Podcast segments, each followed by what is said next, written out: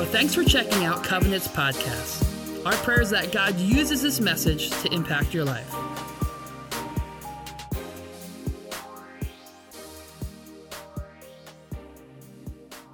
Well, good morning, church. How are you guys doing? Well, it's a beautiful day, and um, you know, I'm, I'm just gonna I'm just gonna come out right now and say that I just expect so much energy from you guys, because the, the last service was. It was it was hopping, and they woke up at like six a.m. to come to church. So you guys had that extra sleep, so I'm hoping that you guys are going to be alive. Before I even go any further, I just want to say, you know, um, uh, for, for me, I, I just want us to honor and praise God for Bruce Finn and the work that he's done over, over a decade of serving in missions. Come on. Come on, church. You can. You woke up, and you... And I'm going to say this, church, a decade, over a decade of dedicating, building foundations in, uh, in for this church, for all of us, to connect with different places. And uh, Bruce is always the first, he was always the first one to go, right? And you find out if it's cool or not. Um, and so, Bruce, I just want to say thank you. We just appreciate you. We love you. And um, you have done a great job. You're not going anywhere, but you've done a great job in that space. Uh, and those are some big New Balances for me to fit. Um, put my foot in. Um, so anyway, this morning we're going to dive into John chapter five. So if you have your Bibles, uh, we're going to dive into John chapter five. We're going to be reading from verse one to seventeen. Uh, excuse my Bible, uh, but I just grabbed my wife's Bible because I, I, I prepared the sermon in a different version, and this was the only Bible, so don't judge me. All right, chapter five, verse one. Let's start. After this, there was a feast. There was a feast of the Jews, and Jesus went up to Jerusalem. Now there is there is in Jerusalem by the sheep gate a pool in Aramaic called Bethesda, which has five roofed colonnades. In these lay a multitude of invalids, blind, lame, and paralyzed. One man was there who had been an invalid for thirty-eight years. When Jesus saw him lying there and knew that he had already been there a long time, he said to him, "Do you want to be healed?" The sick man answered him, "Sir, I have no one to put me into the pool when the water is stirred up, and while I'm going, another steps down before me." Jesus said to him, "Get up, take up your bed, and walk." And at once the man was healed, and he took up his bed and walked. Now that day was the Sabbath.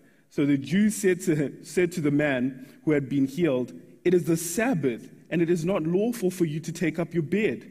But he answered them, "The man who healed me, that man said to me, 'Take up your bed and walk.'"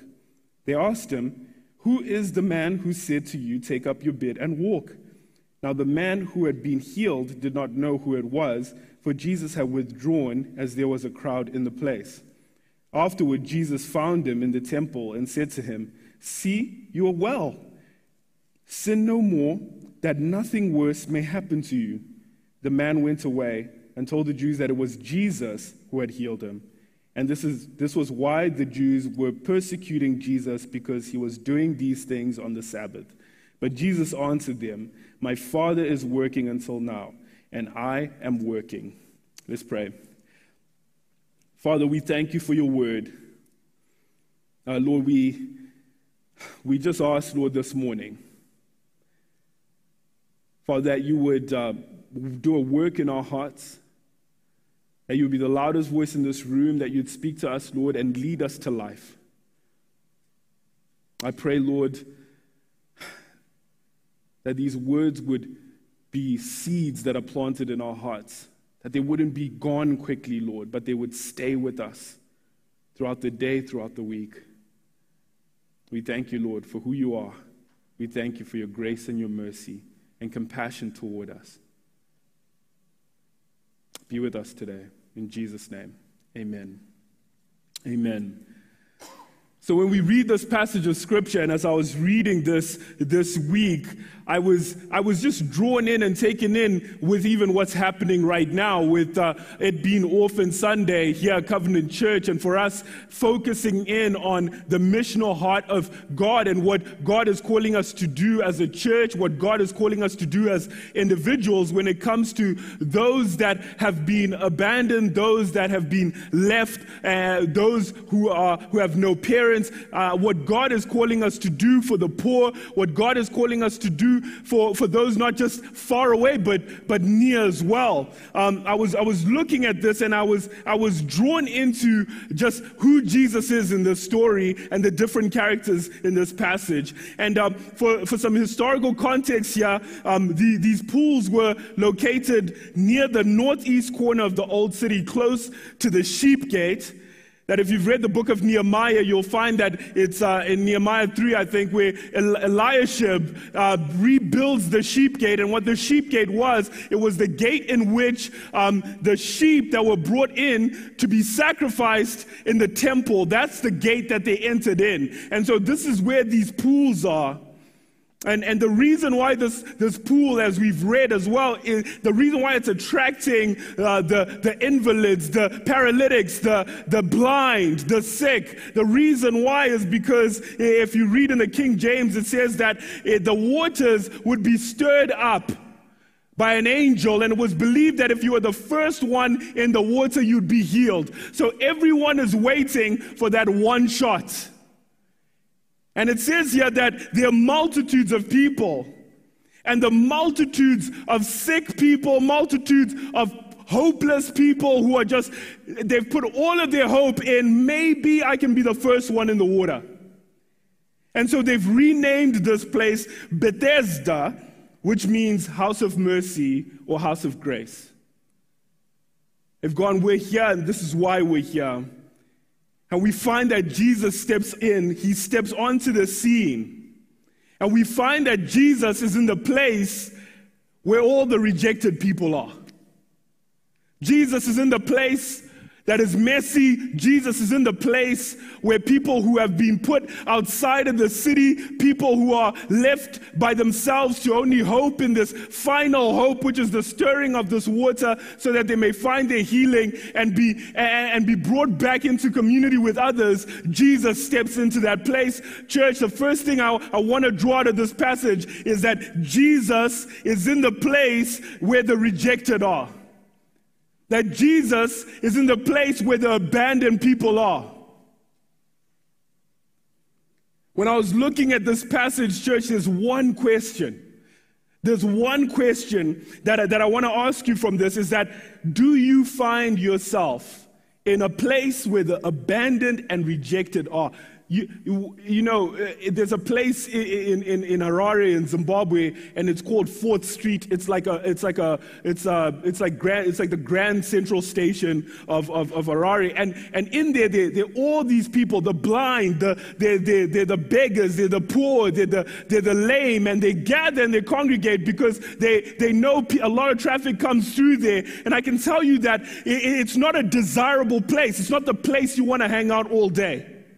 And you can imagine this two thousand years ago in dusty Jerusalem, and you find that there's this stench maybe that exists there, and, and, and there's this hopelessness, there's this pain and wailing and, and, and, and, and, and crying out, and that's where Jesus is. Church, we, we sometimes, uh, we want um, uh, the, the clean, perfect, you know, cushy church, but in reality, a church that's on mission with Jesus, our hope, our desire, our heart is that everyone feels welcome, and that people who society has said, you don't belong, that they'll come here and we have a big banner that says, you're welcome here. That is the heart of Christ. Had those who have been abandoned, those who are far, they find a home in him and his people. And so church, as, a, as we see the story, Jesus walks into that. Church, I want to say this. A lot of us struggle with rejection. a lot more people who who uh, than, than than want to admit who want to admit that they struggle with rejection. Rejection is a real thing, and I want to tell you that whatever it is that you hide, whatever it is that's hidden, whatever it is that's stashed away, whatever it is that you think is too ugly to bring to the light so that you may be healed, I'll tell you that we're not afraid of that. This is a place for those who have faced rejection. And so we find Jesus is in that place. The next thing we see here is that Jesus, uh, you know, and, and I love this. Rob preached this a few weeks ago. He says that this is intentionally Jesus' mission. Jesus says he came for the sick. Right? A few weeks ago, it was like, nah, I came for Matthew and his tax collector buddies. And then now here, he's like, I came for these guys that you don't want to be around. And Jesus is there in that place. And in the multitude of grief and difficulty and pain and disease, the next thing we see in this passage is that Jesus sees the one. Jesus sees the individual. Something wild here happens because there's no evidence in this passage that says that Jesus healed everyone. He just healed this one guy. In the midst of all that, it, it, in the Greek, it, it actually says that the multitudes, the word there is like they were stacked on top of each other, one on top of another. There was a multitude of sick people. And Jesus sees the one. Church, I don't know if you're like me or this has ever happened to you, but sometimes when you see mass devastation, it's very hard to humanize individuals. You just see them as a group of people that are struggling. It's very hard to look at individuals, but the reality, church, is for us, it desensitizes us. But when you can see a person and you get to know someone's story, what happens in your heart is they become human. Something happens in your hearts when you see the face of a child and know that their name is Tatenda. You're not just signing a check and shipping it off to Zimbabwe. This is a future. You can see the mannerisms of Tatenda in your own son. And then you say, oh my goodness, Lord, I have to. I have to move. Jesus sees that. He sees the one. And Jesus moves toward this one guy who has been on his mat in Bethesda, and he's been sick. He's been, he, he, he hasn't walked for thirty-eight years. And Jesus goes toward that one person. He sees the individual. Church, I'm going to say this to you. The big excuse in my heart, and I'm just being real here, is that, Lord, what is helping one person going to do? Oftentimes in my prayers, God reminds me, what, what does it look like to help one person? Rob, you know the story. It matters to the one person. Church, even if it's just one person, may our legacy of faith and the evidence that we walk with Christ, may we look back and go, this is who Jesus used me to restore. This is how good God is. This is what he used me to do in my life. So we see there at the pool, and in that hopelessness for thirty-eight years, with this one in a million chance of when the waters get stirred up, they get in the water and they get healed. And, and, and we find here that there's this misplaced hope, right? There's this misplaced hope because everyone who's there is waiting. Can you imagine when the waters are stirred up, the commotion? Can you imagine how chaotic it is when the waters are stirred up as people are pushing each other away? It must be brutal. There must be some people in Bethesda profiting, able-bodied people, right? Who are profiting and saying, if you pay me when the water's stirred, I'll get you to the front of the line. This always happens. We know that. Where there's great need and great suffering, there's someone who's able-bodied in that midst who's profiting from that. And so you find that in Bethesda, there's this misplaced hope. If I can just get into the stirred water, and then the living water steps into the scene. And then he says, in this misplaced hope, uh, before I even move on, church, we all have misplaced hope. What is your misplaced hope? And growing up in Africa, the misplaced hope. I hear, I still hear my friends, if I can only get to America. I'm like, when you get to America, you'll discover that there are so many problems here. It's, it's a misplaced hope. Whatever that misplaced hope is for you, if I can just get a promotion. When you get a promotion and you have more responsibility, you find out that you're getting more emails. Maybe your misplaced hope is in, in within your singleness. If I can just, if I can just get a, a man, if I can just get a, a, a wife, if I if I just had the one, hey, married people, hands up. You find out that, wait a minute, I shouldn't have placed all my hope in that. See, church, the only if only we can get to that has hope is if only we can get to Jesus. The difference between the man in this story and the woman I preached about two weeks ago is that one of them is trying to get into the stirred water and the other was just trying to get to the fringe of his garment. If I can just get to Jesus, that's where the hope is. Only Jesus.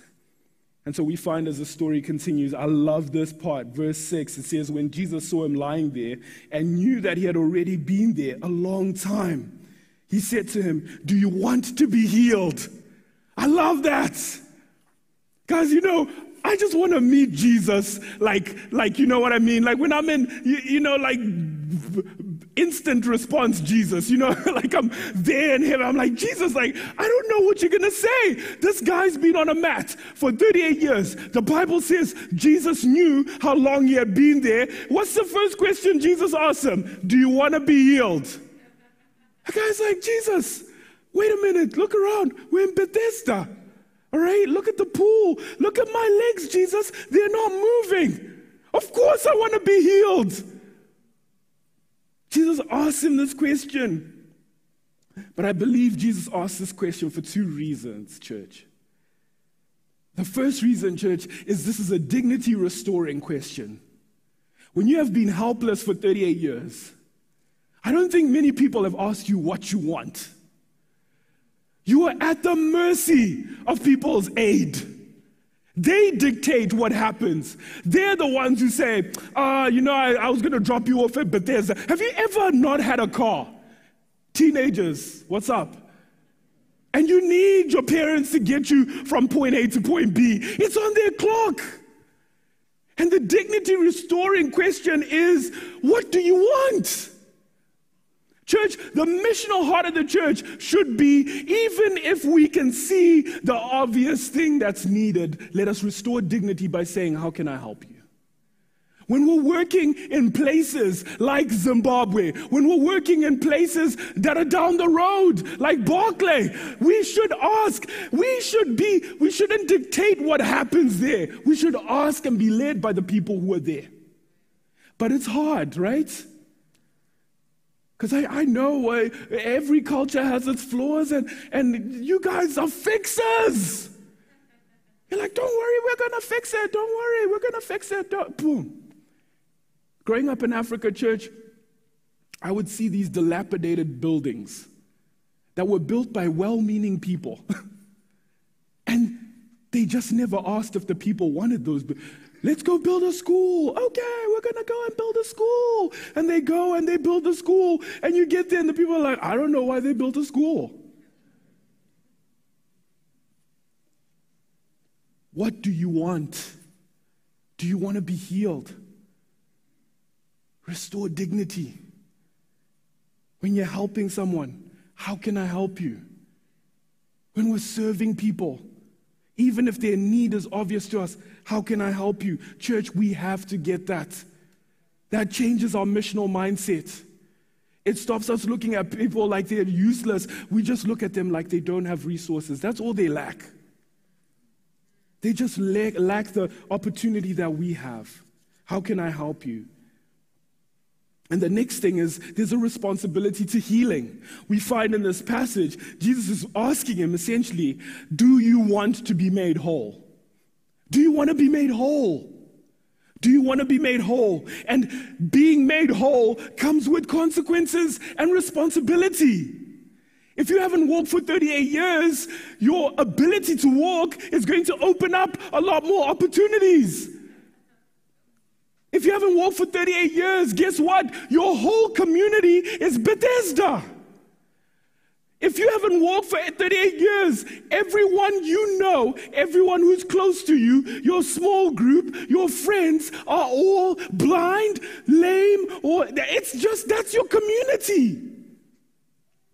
So in, in becoming whole, you have to change your, your, your settings. That's why Jesus says, get up and walk. You're going to have to leave Bethesda. And church, there is a spiritual implication to this because Jesus sees this man later on and he refers to his spiritual state. He says, see, you're well. And he says, he says, make sure that you, you, you, you don't sin anymore, else something worse will happen to you, which we'll get to at the end. But Jesus says this because there's, there's a spiritual connection here, church, that I need to point out. When you became a Christian, right? When you got up and you started walking, your community was going to change. You couldn't be around the same people right in that moment because now you were different. And for some of us, we become whole in Jesus' name. We're made whole, but we stay in Bethesda. For some of us, we're made whole, but we sometimes pretend that our legs don't move so that we can fit in to the culture in Bethesda. You're whole. Get up and walk.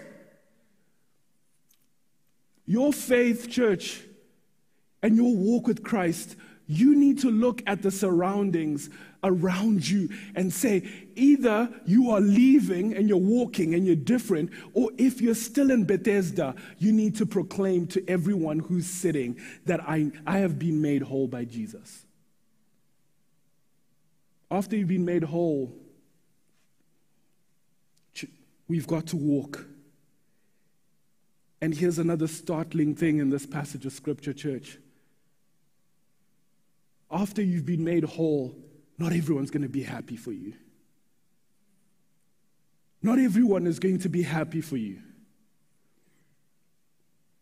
We find here, verse ten to thirteen, we find, it says here, so, so the Jews, meaning the religious leaders, said to the man who had been healed, it is the Sabbath, and it is not lawful for you to take up your bed. So this guy who was in Bethesda, who was who had been lying on this mat, the very thing that makes you comfortable in your stuckness, by the way, that's what Jesus asked you to pick up. And he's on his mat, and he and he gets up and he says, let me go to the temple. Let me go to the temple. But at the temple, the people aren't happy for him. Let's just call this guy Chris for a second. Chris gets up from Bethesda and he goes, I can walk. And he looks around and everyone's like, hey guys, Chris can walk. Bah, Chris is walking, guys. And he's skipping. He's like, look at my new legs. Who did this? He doesn't even know who did it. He's just skipping and he gets to the temple. He's holding his little Lululemon mat and he's like, yay. And then as soon as he gets to the temple, the religious leaders go, why are you carrying your mat on the Sabbath? He's like, wait, wait, guys, I, I, I know it's a thing, but look at my legs. Guys, I can dance now. I can skip, I can jump, I can walk, I can run. Guys, look at me, I'm well. Yeah, yeah, yeah, but what about the mat? Church, religious, relig- religion in a bad way, religion looks at the mat and cannot see the moving legs.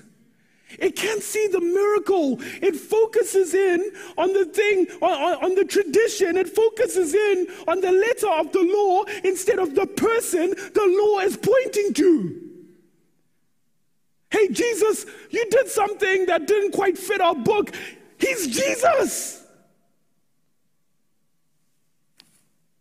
Don't miss the point, church.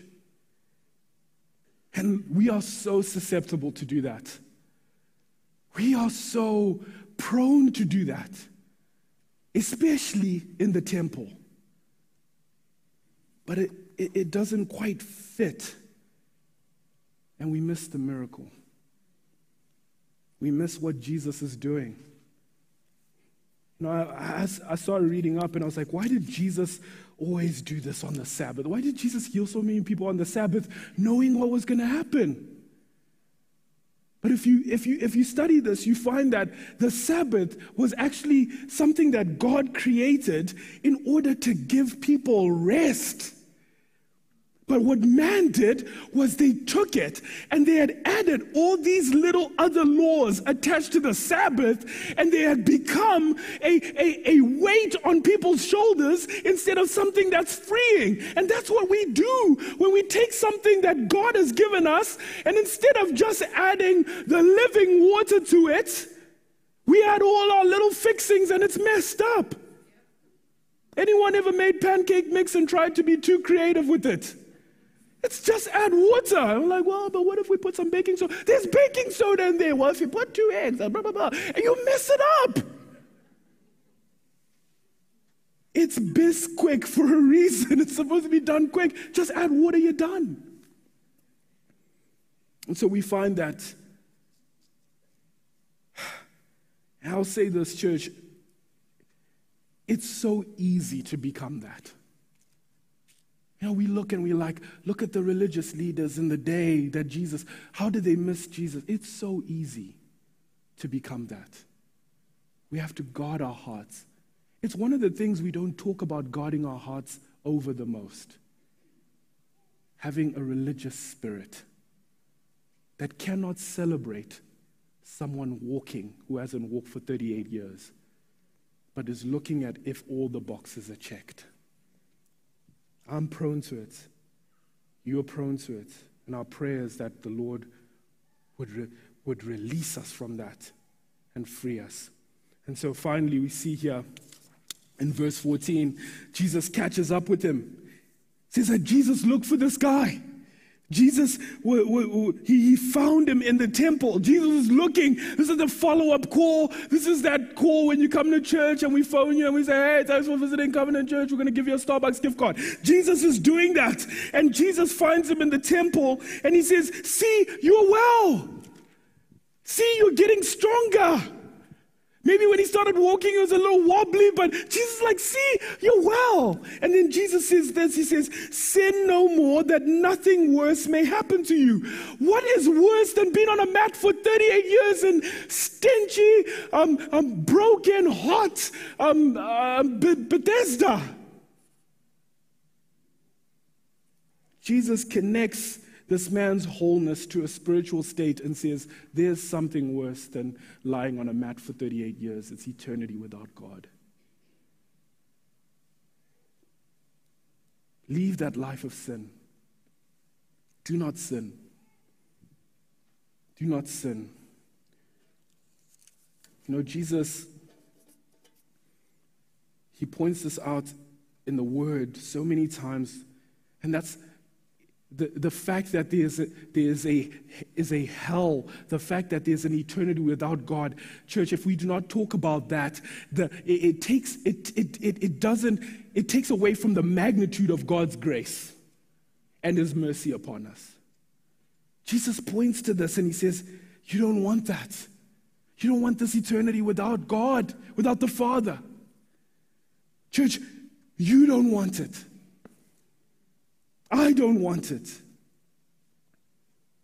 And so we rest in the fact that Jesus is the one who has purchased through coming through the, he is the gate, he says in John ten, he is the, he is the way, he is the truth. It is through his life, through his sacrifice, that we find this life. And he says, there is something worse than everything that we go on in this earth. There's something worse than twenty twenty. Ah, nothing. There's something worse than that. And it's eternity without God. And you don't want that. So we rest in the gift that Christ has given us on the cross. And so we find here, after finally knowing who had healed him, this man has two options. And his two options are, he can either run back to Bethesda with his new legs and he can say, guys, I now know the person who healed me. It was Jesus. He can run back to the broken. He can run back to the hopeless who have been putting their hope in the water and the pool, and he can say, guys, I found the real deal. You know me. You saw me for thirty-eight years. Look at the transformation in my life, and it's because of Jesus. He could have run there. Because, church, that's where we ought to run. When we've been made whole, we ought to run back to the places that we used to be, because that place is the place where people can see the evidence that you've been changed. Because they knew you when you couldn't walk. That's the place where people are in awe of the miracle the most, because they knew what you were before. And trust me, you weren't that good. They see the miracle, but instead he runs to the religious leaders and he tells them that it was Jesus that healed me. I feel when I look at this, in reality, in fact, I know that there was a price to pay for breaking the law on the Sabbath. And he didn't want to face those consequences, because religion can be intimidating. I'm pretty sure there was an intimidation, and he felt like, I, I don't want to be excommunicated on my first day back. I'm going to go and tell them it was Jesus. And we find that when the when the religious leaders find Jesus, when they see him and they interrogate him, I love what Jesus says. He says, my Father is working until now, and I am working. You know, Jesus is not closed on Sundays. He's not Chick-fil-A. He's working. Even when we don't see it, he's working. In our story, he's working. In your life, he's working. Even if you don't know it, even if it's been thirty-eight years, he sees you, he knows you, he's working. We're going to watch a video, church, that illustrates this so beautifully. In college, I had the opportunity to spend a week uh, working in an orphanage, and that's really when I saw, was made aware of the need for uh, the care for these children that have, have no one taking care of them uh, a few years ago. That's when we decided, yeah, we can't ignore it anymore. You know, this is, we really feel called to pursue adoption. And, and I would so, say a big part of that is um, the ministry of Covenant and just the clear heart for um, the care and concern of orphans. Um, and just, yeah, we continually felt uh, pressed through um, that ministry that uh, this was something that God asks of his people, um, and that he sets them lonely in families. And so that just kind of became part of our heart. Like, all right, God, that's, you know, we're going to assume this is your leading here, and we're going to, we're going to, Step into it. Yeah, we're gonna we're gonna step into it. I think, like many things in life, you think the finish line is at a certain point, um, and then it becomes clear, like, no, God's story is never over. There's always a new chapter. There's always something else that he's gonna ask us to step into. And um, what ended up happening was uh, we traveled to South Africa in July of twenty nineteen, and around that time, um, the government of South Africa um, was just dealing with some real corruption, and they changed some uh, laws with no authority to do so, and it left us essentially stuck um, in South Africa. They wouldn't administer a pa- uh, passport for our son to be able to come home. And so um, what we thought was going to be six weeks, which honestly felt long enough to be in the country, ended up being eighteen weeks. And um, I think if I'm asked, like, how do you see God showing up in your adoption story, that is the thing that will forever stand out to me, because I think um, it is easy to fall into a narrative that Jesus is kind of like a magic wand waver, and things will just be perfect if we follow him, and things are going to be easy, and things will fall into place. And Um, there's Scripture doesn't teach that, and that's definitely not our lived experience. Um, but what we did see and what we continue to see in just raising a child with some challenges is um, that Jesus does not leave us alone in our pain. Um, he is familiar with it, and as much as he can identify with us and what we're walking through as um, parents of this child who we deeply love but um, came to us out of brokenness, um, he also can identify with Johnny and with the pain and loss that he has experienced. Um, and understanding Jesus on that kind of deep level and just having him walk out our grief with us um, is something that truly has forever changed us um, and the way that we look at um, you know what it means to really follow Jesus. Um, it's not a um, easy or simple path, but it's filled with great comfort um, and great provision. Amen. Let's give him a hand, church. What a what a powerful story of Jesus, of, of using our, our legs to run to those in need, to run where Jesus is calling us to. Church, let us be led in the same way. Let's pray. Father, we thank you.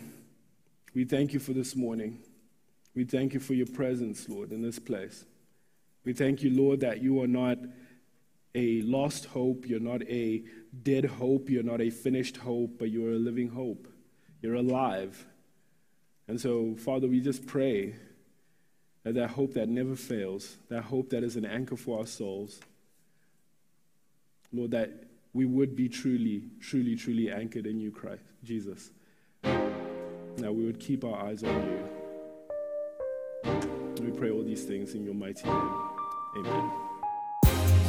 Bye.